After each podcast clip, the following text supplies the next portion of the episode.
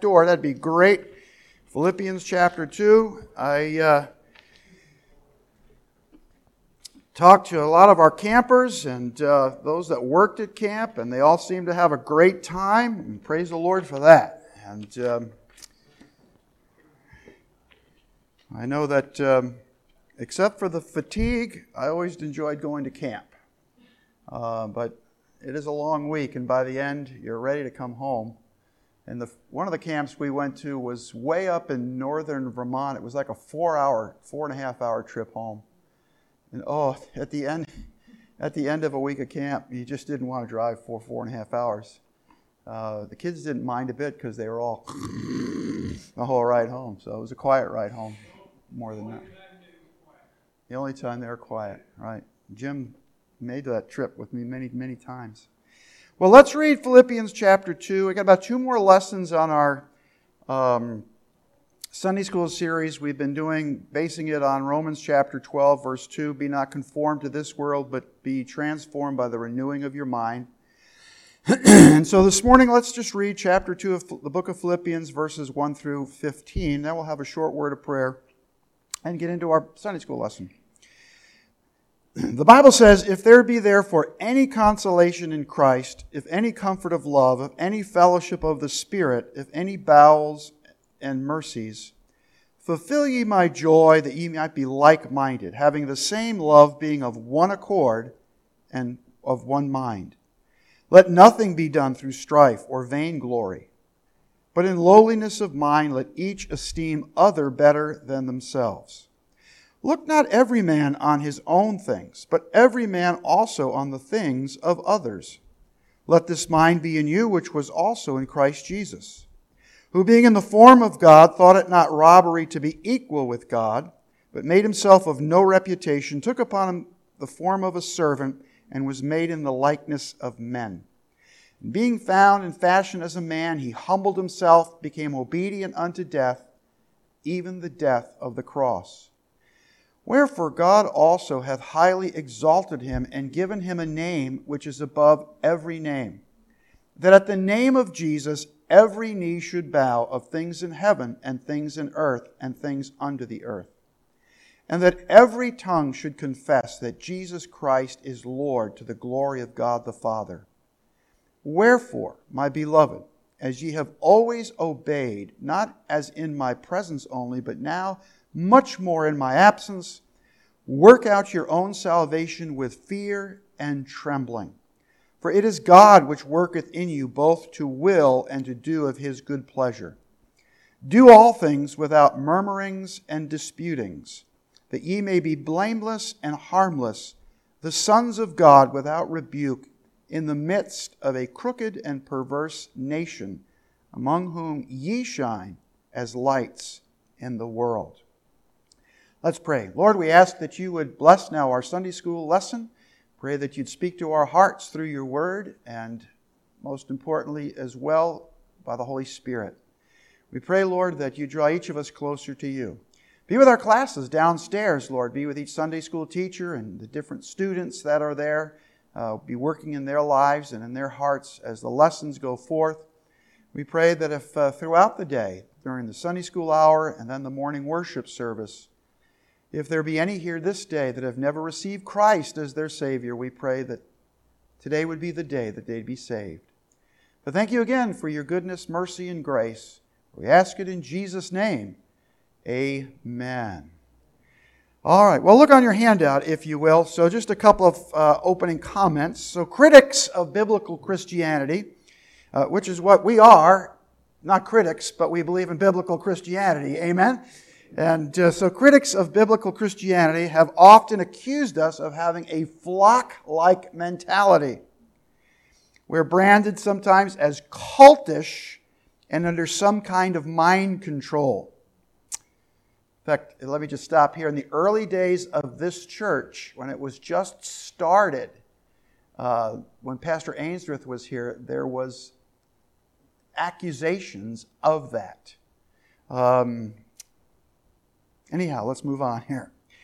Neo Orthodoxy was founded by a man by the name of Karl Barth in the early 1900s, which paved the way for existentialism. that each individual is creating truth from his own experiences rather than following the absolute Word of God.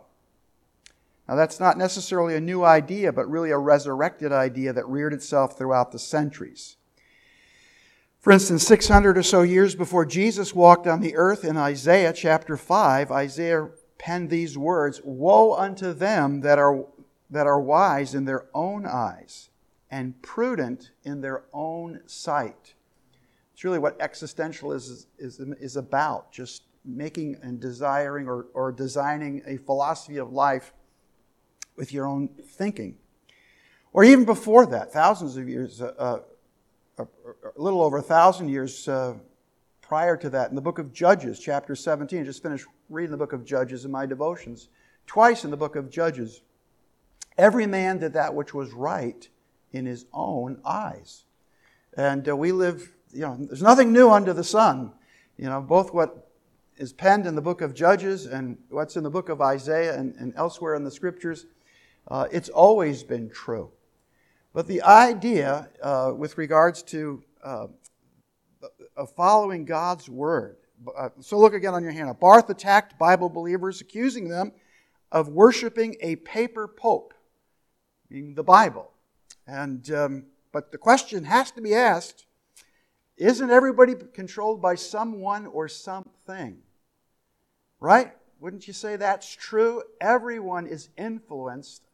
Uh, maybe influence would be better than the word control, but everyone is influenced by life and the experiences of life and what you come into contact with or don't come into contact with. So if you and I, as Bible believers, believe that it's God's Word and it's filled with His truths, then obviously, then is it not beneficial to follow His Word? The opposite of that is to believe that we are right in our own eyes. So you noticed here, and we'll get into this in a minute, quite the word mind is found uh, numerous times. But thinking things, just because you think things one way doesn't make them right.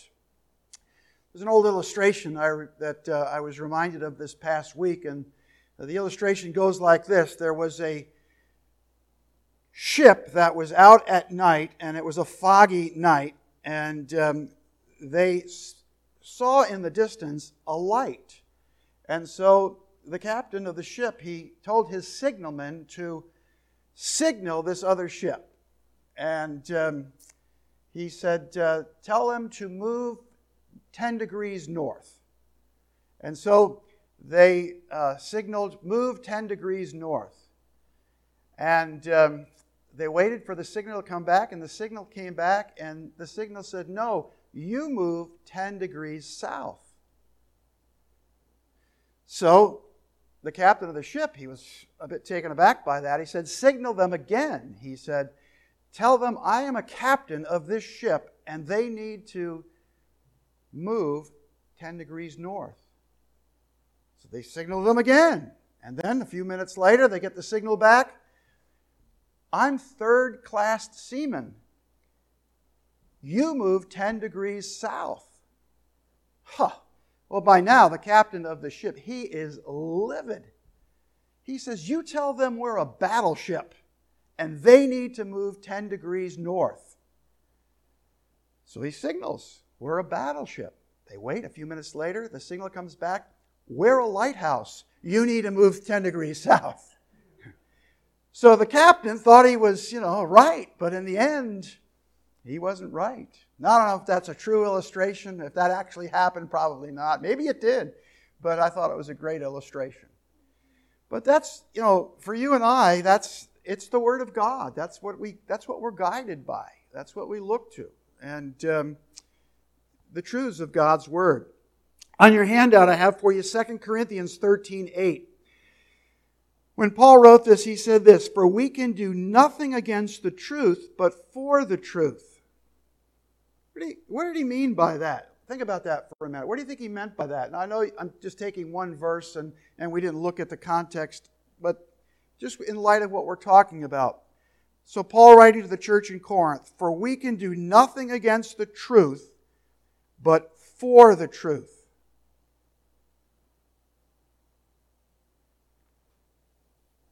What would you think about that? We can do nothing. Yes, did you have your hand up? No, you didn't have your hand up. You're, you're scratching your head. All right. Anybody, Bill wants to take. Oh, go ahead, Danny. Um, possibly when you're filled with the Spirit, there you have to uh, abide in the truth. Like you are being constantly filled by the Spirit, by, by the Word of God, then you will move in obedience to truth. Yeah, that's really it. If you're, and he was an apostle. If you remember that Paul numerous times had to defend his apostleship, and um, so that's what he meant. That all he said, because of the calling that God has placed, all, all I can do is preach the truth. Did you want to add to that? Well, Jesus is the way, the truth, and the life, and we're, we're our lives with truth. Uh, so I, yeah. I will get myself in trouble if I start getting it Okay, that's fine. Don't get yourself in trouble then. Yeah. The truth is fact. The truth is the lighthouse. The truth is you can't move the truth one way or the other. So you can either be for the truth or you have to move around it. Um, you can lead people away from it, but you, you, can't really move against it. You can't change what's in fact. Right? It's a fixed position. So that's why. Um, so this guy Karl Barth, what he was saying is, no, it's not really a fixed position. It's um, you know, it, whatever it means to you. You know, I've, I've, been witnessing to somebody, and basically that's how they look at the Bible. You know, it, it, it's always, well, that's your interpretation. You know, this is your interpretation. And uh, Barth was the modern day prophet of saying, oh, we can just interpret the Bible however we want to interpret the Bible. And it has different interpretations for different people. But that's not what the scriptures teach. The scriptures, the absolutes of the scriptures, it's an absolute truth. And um, and that's why we identify ourselves as Bible believing Christians. Because we believe that God's, first of all, we believe it's God's Word, number one, and we believe that it's truth. So, this is how and why, when we think about our lives, we think about this is, this is the lighthouse, and uh, this is how we're guided.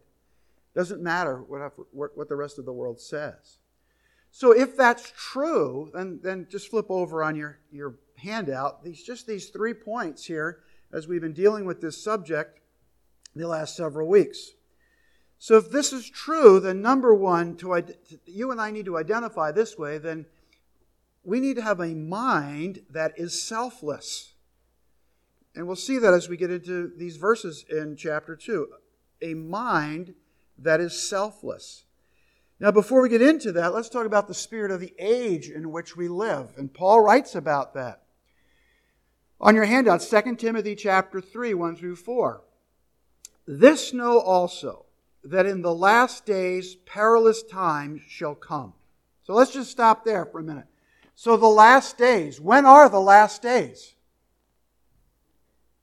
Tuesday. Tuesday. the last days. I mean, Paul's writing this almost like 2,000 years ago. Yeah, since Christ returned to heaven. We've been living in the last days for 2,000 years. So the spirit of the age hasn't really changed for 2,000 years. So let's start this verse again. This know also that in the last days perilous times shall come. And he starts with this for men shall be lovers of their own selves. So, it's certainly in many ways the spirit of the age in which we live, right? I want my rights, my demands, my agenda. Even, even sometimes, um, I mean, in my years of ministry here, uh, I've often preached this. It's not, so, it's not what so much what the church can do for you, it's what you can do for the church. And, uh, you know, it was the old Kennedy saying, who, who, who actually stole that from, um, oh, back in the 1800s. I can't remember his name now. There's a, there was a speech that was in that speech. Ask not what you can do for your country. No, ask not what your country can do for you, but ask what you can do for your country. Okay, that wasn't an original with John F. Kennedy. He found that in a, and it was a very well known, I just can't remember his name right now. It was a very well known speech that was given uh, over 100 years before he said that. Uh, but still, true, true statement. But it's the same about the church. But a mind of selflessness. And uh, it's, it, was interesting as I read this, and I have it highlighted on your handout lovers of their own selves. And then after that, it lists covetousness and boasters and proud and blasphemers and disobedient to parents and unthankful, unholy, without natural affection, truce breakers, false accusers, incontinent, fierce, despisers of those that are good, traitors, heady, high minded, lovers of pleasure more than lovers of God. Well, someone who's a lover of pleasure more than that's a lover of God isn't selfless, they're selfish.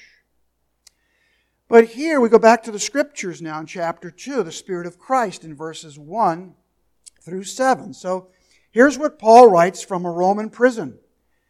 If there be any, therefore, consolation in Christ, of any comfort of love, of any fellowship of the Spirit, of any bowels of mercy, fulfill ye my joy that ye be like minded, having the same love, being of one accord, of one mind.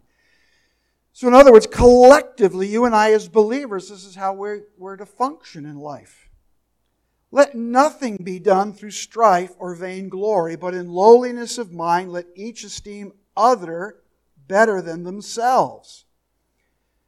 Well, listen, that's a philosophy that's contrary to everyday living. And he goes on and he says this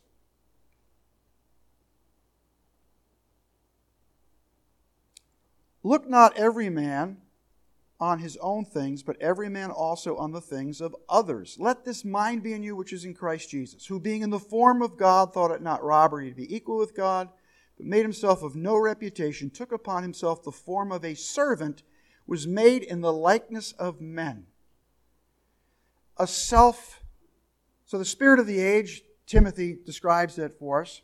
The spirit of Christ here in chapter 2. The whole idea of a selflessness. You know, and just look at chapter 3, look at verse 10 in, in, Philippians. Paul writes this that I may know him, Jesus, that I may know him in the power of his resurrection and the fellowship of his sufferings, being made conformable unto his death. Well, Jesus was the ultimate example of selflessness. Amen. He went to the cross. But I thought of this this morning as I was reviewing my notes and reading the Bible. On Fridays, we have a, a men's uh, prayer meeting at 6.30 in the morning here at the church. And I don't know, if there's anywhere sometimes from three to sometimes as many as six of us that come. Usually it's three or four or five. And anybody's welcome to come. Even if you don't want to pray out loud just to be part of that prayer meeting, you're more than welcome to be here. And it goes from 6.30 to 7. And then we go to, usually some of us go over to Adams, we go to breakfast, to the daily grind, and have a little breakfast a little fellowship time.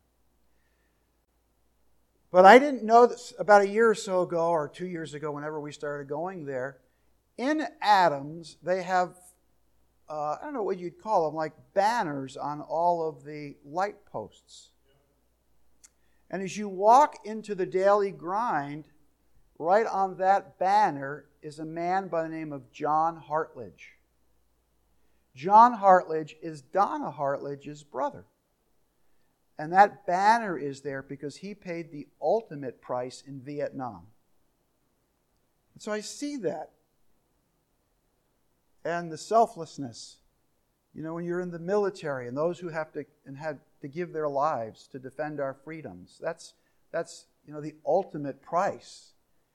But then you, you take it back to Jesus, who obviously went to the cross to die and pay for all of our sin. The selflessness of Jesus. That's the spirit that you and I are to have. And that comes not out of our own flesh, that is really the working of the Holy Spirit in our lives. And so Paul writes to the believers there or if you notice on your handout, Romans 15, we then that are strong ought to bear the infirmities of the weak and not to please ourselves. Romans chapter 15 is, if you went back to Romans chapter 14, that's the, that's the chapter where Paul says, you know, there are some Christians that believe it's okay to eat meat. There are some Christians that believe it's not okay to eat meat. And he goes through this list. He said, listen, he said, there's going to be certain things, basically, is what he's saying this, there's going to be certain things we disagree on. But then he finishes it all up with this We then that are strong in the faith ought to bear the infirmities of the weak and not to please ourselves. Let every one of us please his neighbor for his good to edification. For even Christ pleased not himself, but as it is written, the reproaches of them that reproached thee fell on me. So Paul teaches this spirit of, of uh, of course, Jesus teaches this spirit of selflessness. Pastor Ainsworth, our founding pastor, used to say this. I, I don't know if this is good or not, but I thought of this this morning as well. He used to say, even if Christianity wasn't true, which, which of course he would quickly say, it is, he said, even the lifestyle of a Christian would be beneficial. So, you know, the principles, and there are, by the way, some people who live out the principles of Christianity but don't believe that Jesus is and needs to be your Savior. So that's really a false teaching. Jesus, we need to be saved. Amen. But what he was saying was just the principles that are taught in the Bible are good principles to live by. And uh, it's true. And, and you know what? I still, I try not to be a pessimist. I think I get that from my mother. She was overly optimistic on many things. But um, so I look at our country and I look at everything that's wrong with our country, but I try to look at still, there are many things in our country that are still right. I was watching a ball game the other day, and I, I can't remember the man's name, but he formed the organization called Tunnel to Towers when his brother was a fireman and was killed in New York City on 9 11. And they raised money to build houses for veterans, and um, they paid for the homes for families whose loved ones were killed. Not only then, but they're still doing it today. So if a fireman or a policeman is killed in the line of duty uh, and he leaves a widow and children behind, they'll pay off the mortgage. I think that's still part of the Judeo Christian roots in this country. You understand what I'm saying? So it's so easy to be so pessimistic about everything that you might find is wrong. There are still many things about our nation that are right.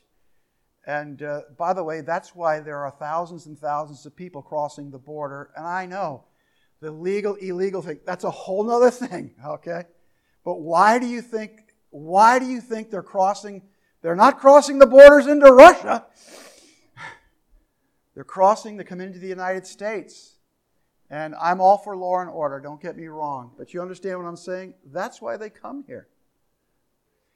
Anyhow, I'll move on. That was my little political thing for, for this morning. The second thing on your second point on your handout is a mind of service. That's the spirit of Christ. Amen. That was the spirit of the apostles. He said in the second part of chapter 2 and verse 7, uh, or, or or let me look back at my notes. Uh, the Spirit of Christ, 7b. So, verse 7. But he made himself of no reputation. Oh, here it is. And he took upon himself the form of a servant and was made in the likeness of men. What Jesus was. He came to be a servant. That's what you and I need to be. We need to be servants. All of you that either went to camp this past week or have been to camp in previous years as counselors or cooks, and you, were to, you went to serve. And uh, I had some good reports about you, Adam.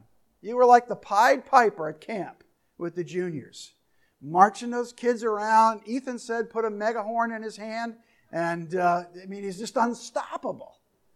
So good for you. Gotta give you a, shout out. All right? It's all right. You made me proud. Good for you. But thank you for those of you that went. I've done that, I think it was 23 years I went to camp. And um, it's tiring. For me, though, it wasn't a sacrifice. For some of you, maybe not, maybe none of you that went this time, but I know in the other years, some that volunteered, they lose a week's worth of work. I'm going to give a shout out to Jim Atherton. For the amount of years that he went to camp, he almost has lost a, ye- a half a year's salary. He didn't get paid every week he'd go.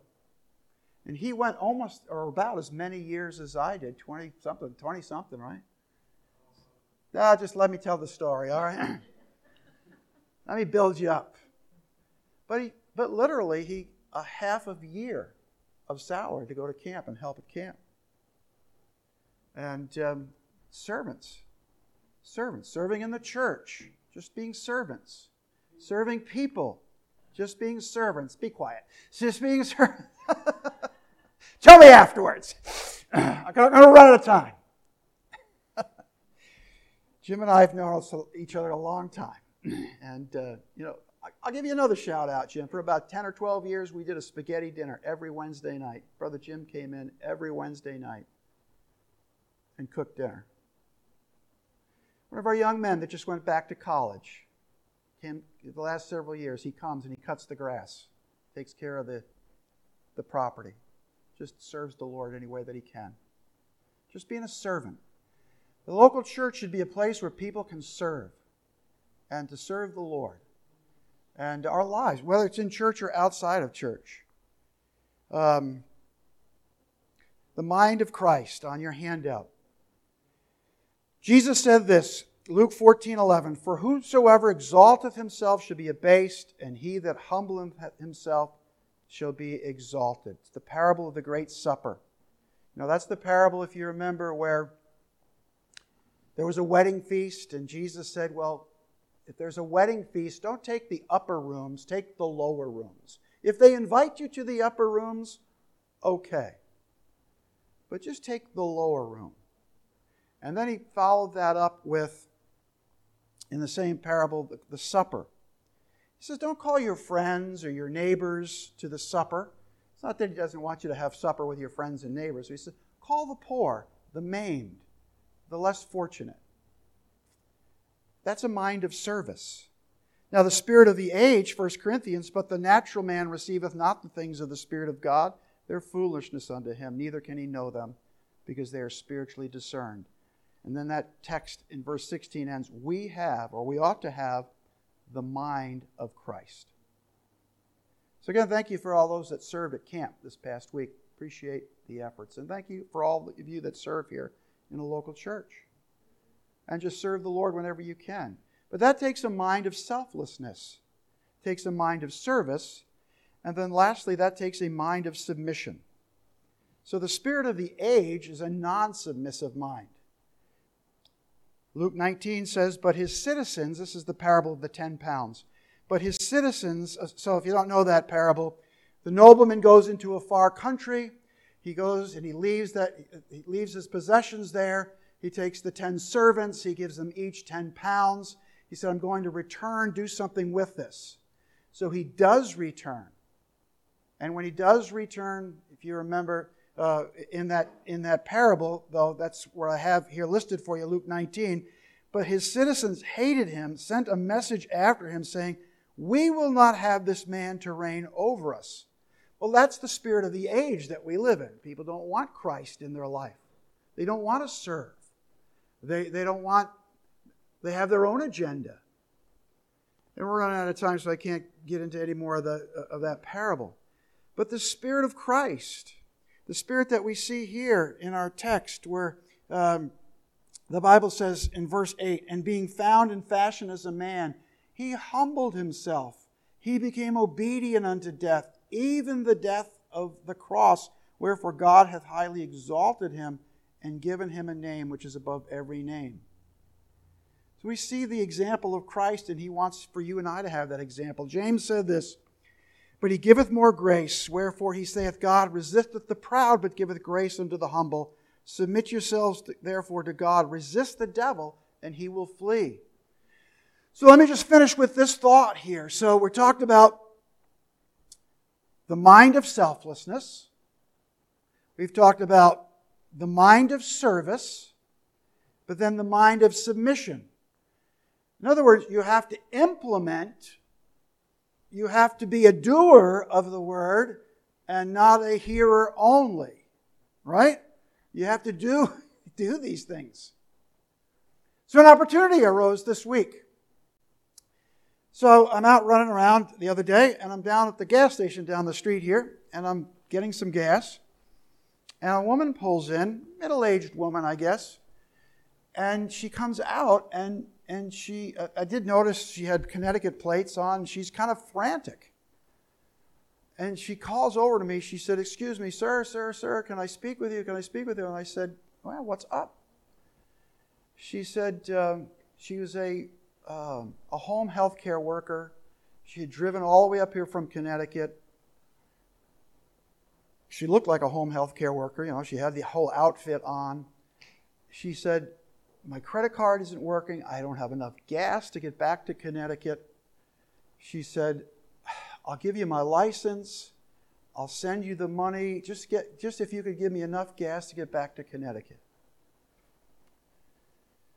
So I finished, I said, all right, hold on a second. Let me just fill up, you know, finish my card. And so I went over to her car and um, you know, she began to talk about her son. They needed food, da da da.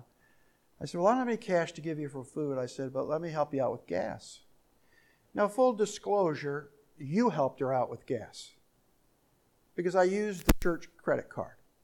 So I don't, I don't want to pat myself on the back here like I made some great sacrifice.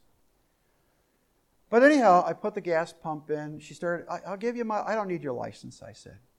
I'm just going to take care of you here. And then I began to witness to her. I figured, what an opportunity to share the love of Christ with her. Well, come to find out, make a long story short, I've already made it long probably. she was a believer, she was born again. And uh, we talked about several things. And um, so the, the car started to fill up. I think I'd put 20 or $25. Stop, she said, stop, don't put any more in. I said, no, no, no. I said, let me fill your tank for you. And her tank was empty. It was like a $60, it was a little economy car, a $60, $65 bill. But I guess the point of that is we're going to find ourselves, we can, I can teach you these lessons out of the Bible about having a mind of selflessness, a mind of service. But the mind of submission is when the opportunity arises, you have to go ahead and do it. And uh, that's what Paul is reminding us and Jesus is teaching us. That's part of having the mind of Christ. It's all about others. It's not about ourselves or our agenda or our demands or our rights. It's about others. So be mindful of that. And the woman was, what a blessing, she said. What a blessing. I said, well, I'm glad it was a blessing, sister. And she smiled when I said that. And um, she, didn't, she didn't know who I was. Quite frankly, I just believe, you know, God governs the affairs of in this world. I think just the Lord just brought her into my path because the Lord, I guess, knew. You know, a lot of people would say, ah, get lost, you know, get lost. Um, and some people, well, that's just a scam. She's just, uh, well, if it was, oh well. I don't think it was, but you know what I'm saying? You know, I mean, it took a lot for her, I'm sure, to come up to somebody, total stranger, and say, Can you help me out? Can you help me out? And so God puts these opportunities in our path. And, uh, you know, got to do what the Lord's told us to do. And, and uh, she, she's a churchgoer, I'm sure. I'm, uh, I'm sure she'll share that, share that story, and maybe at some point down the line, she'll have the opportunity to do the same for somebody else. Anyhow, that's our Sunday school lesson for today. Let's pray. Father, bless the morning worship service. Let it bring honor and glory to you. Thank you again for your goodness to us and your mercy and grace. Help us to have the mind of Christ, to be transformed. In Jesus' name, amen.